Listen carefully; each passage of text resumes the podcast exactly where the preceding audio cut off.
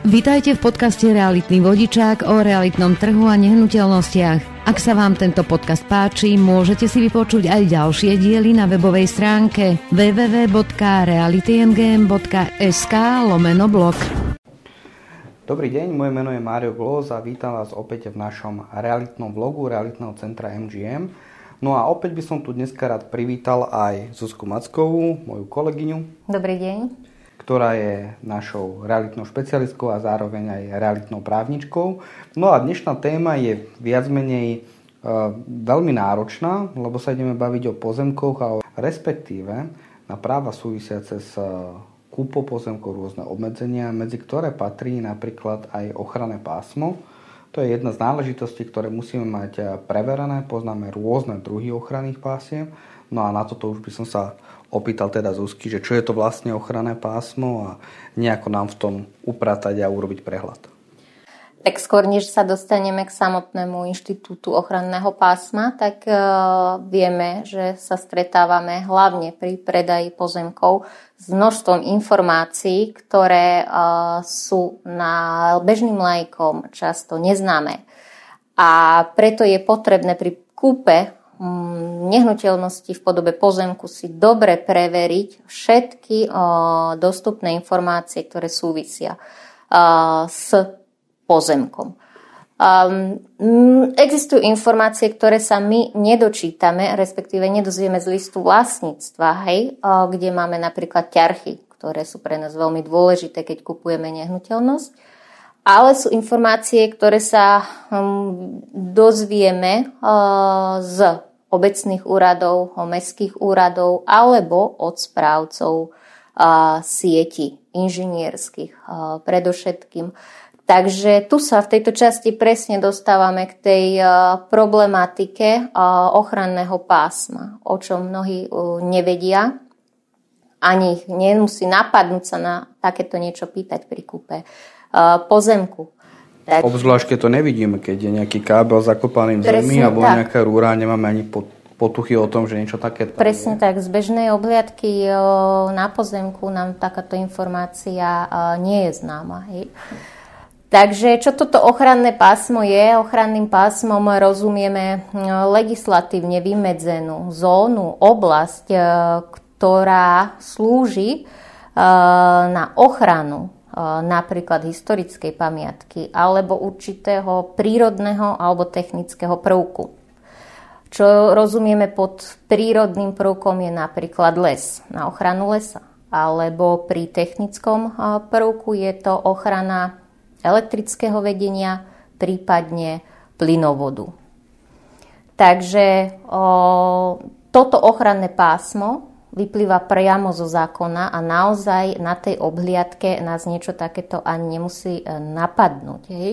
Je to informácia, ktorá sa dá získať predovšetkým e, návštevou na obecnom úrade. Z e, pravidla vedia, že majú takéto trasovanie v obci pri pozemkoch, alebo potom je tam možnosť obratiť sa na správcu sieti a vyžiadať si takéto informácie keď sme možno, že pri tom správcovi sieti, na čo si tam dať pozor, alebo ako vôbec viem, že za akým správcom sieti mám ísť?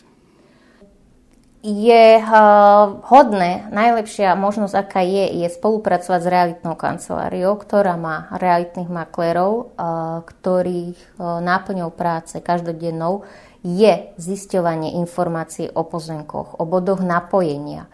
A oni práve presne vedia, na ktoré inštitúcie, respektíve na, ktoré, na ktorých správcov sa obrátiť. Samozrejme, máme inžinierské siete, máme plyn, máme elektriku, takže obrátiť sa treba na správcu uh, takéhoto vedenia.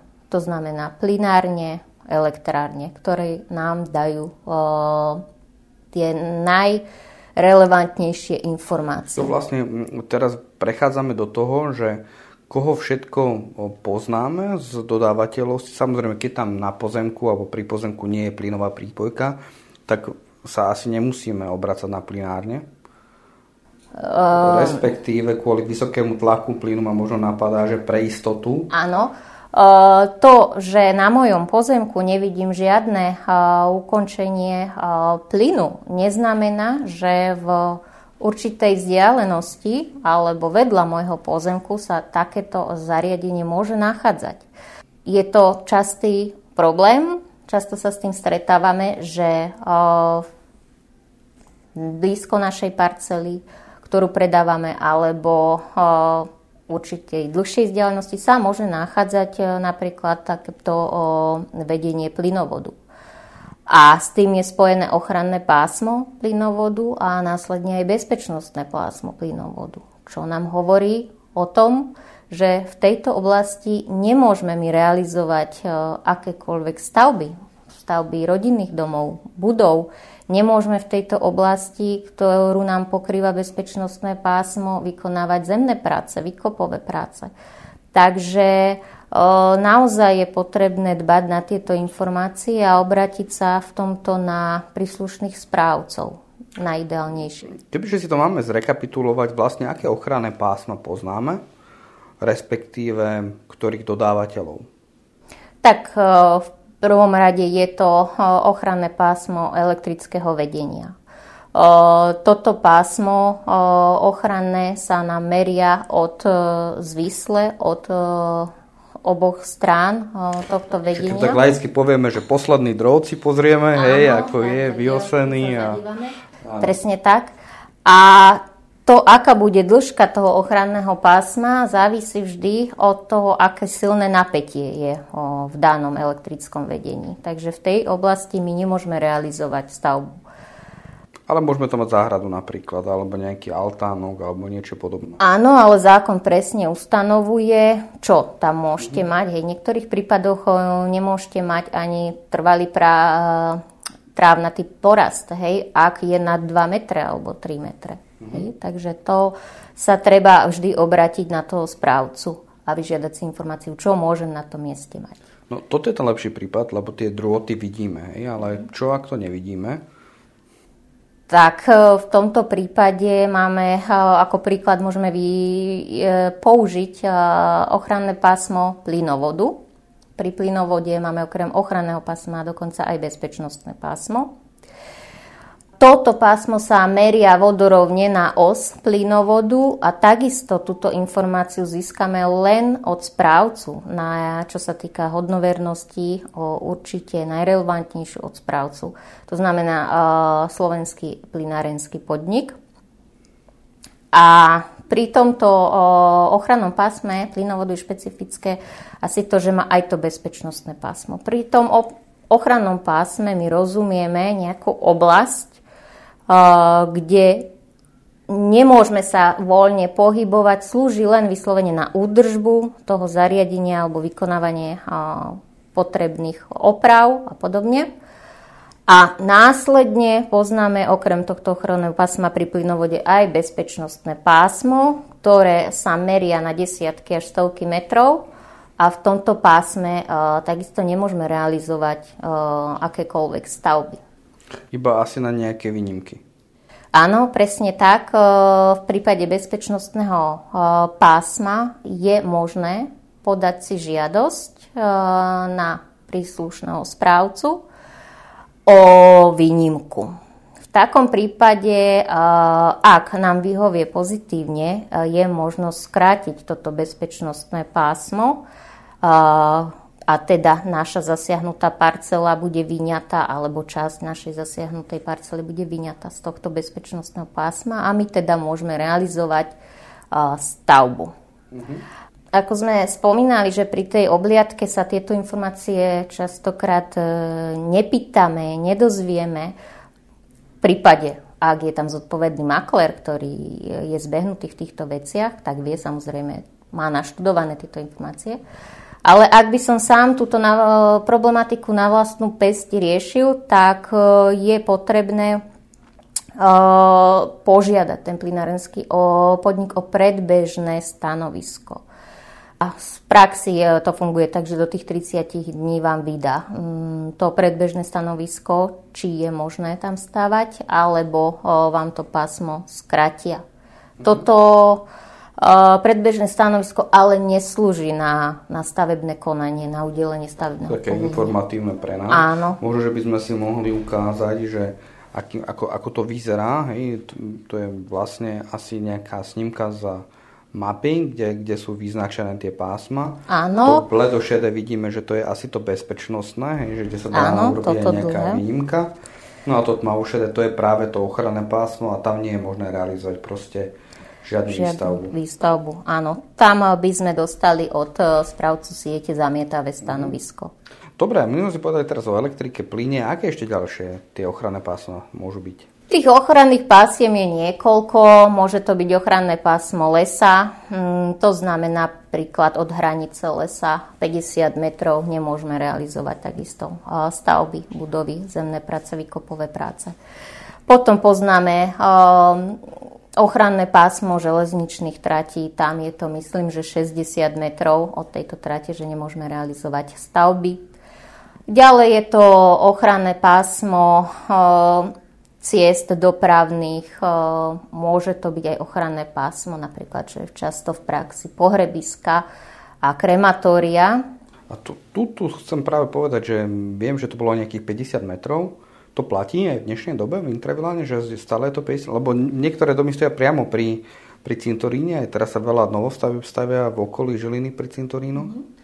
Uh, tu sa namenila právna úprava uh, začiatkom roka od 1.1. na dobu do účinnosť zákon o pohrebníctve, uh, kde sa zachovala dĺžka uh, ochranného pásma pohrebiska 50 metrov, avšak udelila sa možnosť obci pracovať s touto šírkou ochranného pásma, čiže ona ju môže aj skrátiť na inú dĺžku, ale musí takisto zadefinovať, že aké stavby alebo za akým účelom, čo tam môže byť, čo tam nemôže byť. Tým pádom sme si my zodpovedali de facto uh, asi všetky otázky. Ja by som možno ešte podotkla, že uh, ak nám uh, to ochranné pásmo zasahuje len do časti našej parcely, tak s tým sa ešte dá pracovať. To znamená, že my si tú stavbu vieme zrealizovať na tých našich parcelách a umiestniť si ju tak, aby sme nezasahovali do toho ochranného pásma. Avšak v tejto časti pozemku musíme vždy nechať tento priestor sprístupnený pre správcu v prípade potreby. Ďalej e, by som ešte povedala, druhá možnosť e, nastáva taká, že keď nám zasahuje celú parcelu, tak tam je potom možnosť žiadať o tú výnimku e, na skrátenie ochranného, respektíve bezpečnostného pásma. Čiže v praxi dá sa povedať, že aj keď ten pozemok je šťastie zasiahnutý nejakým ochranným pásmom, to neznamená, že je bezhodnotný, že je možná na ňom výstavba, ale pravdepodobne tá cena takejto nehnuteľnosti by mala byť asi trošku nižšia alebo by mala byť zohľadnená. Presne tak, e, tu je priestor na úpravu tej ceny. E, nemôžem jednoducho parcelu, ktorá je takto zasiahnutá e, bezpečnostným pásmom považovať za čistú parcelu, na ktorej môžem stávať. Predsa len sa tu už musím prispôsobovať niekomu, nemôžem si ten svoj projekt e, podľa vlastnej predstavy pripraviť a umiestniť tú stavbu tak, ako chcem. Som obmedzovaný, takže určite, ak je takto parcela zasiahnutá, je tu priestor na úpravu ceny. A tu je možno dobre si povedať, že práve pridanou hodnotou môžu byť realitné kancelárie, ktoré dokážu možno v prvom kroku na to upozorniť a odhaliť tento problém hneď na začiatku a tým pádom dokážu vyjednať aj podmienky, ktoré budú zaujímavé pre obidve zmluvné strany. Lebo pokiaľ sa takéto niečo neodhalí a príde sa potom po kúpnej zmluve k tomu, že ten pozemok je v nejakom ochrannom pásme, tak to nám dáva aj právny základ na to, aby sme vedeli odstúpiť od zmluvy, lebo je to vlastne skutočnosť, o ktorej ten kupujúci nebol informovaný? Presne tak, tá, ten pozemok trpí nejakou vadou, ktorú môžeme uh, uplatniť uh, za účelom odstúpenia od zmluvy. A takisto súhlasím s tým, že uh, je dobre uh, mať realitného maklera, pretože naozaj oni sa už na tieto informácie automaticky pýtajú a zistujú ich u vlastníka, hej, predbežne následne u správcov. Zatiaľ, čo keby som kupoval pozemok na vlastnú pesť od e, akéhokoľvek vlastníka, tak e, k týmto informáciám by som sa vôbec nemusel dostať a mohlo by ma to dobehnúť vo fáze, keď už mám hotový e, napríklad projekt na dom. A už by som si podal žiadosť o stavebné povolenie a stavba by mi bola zamietnutá. Takže... To sa nám stáva v praxi, lebo veľa klientov si kúpi hotový projekt Mm-hmm. Tým pádom ten inžiniering nejako miestný si nerieši predtým a príde s hotovým projektom za človekom, ktorý teda vie obehať tieto veci a zabezpečiť inžiniering a ten mu povie, ale však tuto nemôžete, lebo je takéto ochranné pásmo, tuto je takáto odstupová vzdialenosť, ten domček, ktorý ste si kúpili, vôbec nemôže mať dĺžku 18 metrov alebo 12 metrov, ale iba 8, lebo je to napríklad zase ochranné pásmo takéto a takéto a hranica pozemku, respektíve stavby musí byť na tom pozemku tuto zhruba v polovici a nemôžete ho zastávať celý. No a to sú presne tie veci, kedy vlastne sa aj tomu klientovi, ktorý kúpil tú nehnuteľnosť, celý ten proces vie predražiť. Hej, lebo projekt môže hodiť do koša a môže kúpovať proste niečo iné alebo prípadne odstúpiť od toho a potom sa nám stáva, že aj takíto klienti častokrát predávajú znova tie svoje pozemky, lebo nemôžu tam zrealizovať tú stavbu, akú mali vysnenú alebo akú mali v svojich predstavách. No, je to náročné, čiže zase dobrá rada možno, že na záver e, je, že využívajte realitné kancelárie a využívajte možno, že ľudí, ktorí naozaj v tomto vedia chodiť, lebo celkovo kúpa pozemku sa dá povedať, že je asi najťažšia zo všetkých kúp e, nehnuteľností, lebo už predsa, keď máte byt alebo dom, tak už napríklad práve tie otázky, z hľadiska ochranných pásiem odpadajú, lebo tam niečo reálne stojí. Áno, pri, tom otázku, pri tom pozemku je to vždycky tá otázka, je to možno, že mačka vo vreci, ktorú treba mať veľmi dobre preverenú. Súhlasím. Ďakujem veľmi pekne, Zuzka. Ďakujem aj ja. Ďakujeme našim poslucháčom, že ste vydržali až doteraz. A pokiaľ sa vám toto video páčilo, tak dajte nám like, prípadne si môžete pozrieť ďalšie videá na našom YouTube kanále. Pekný deň. До свидания.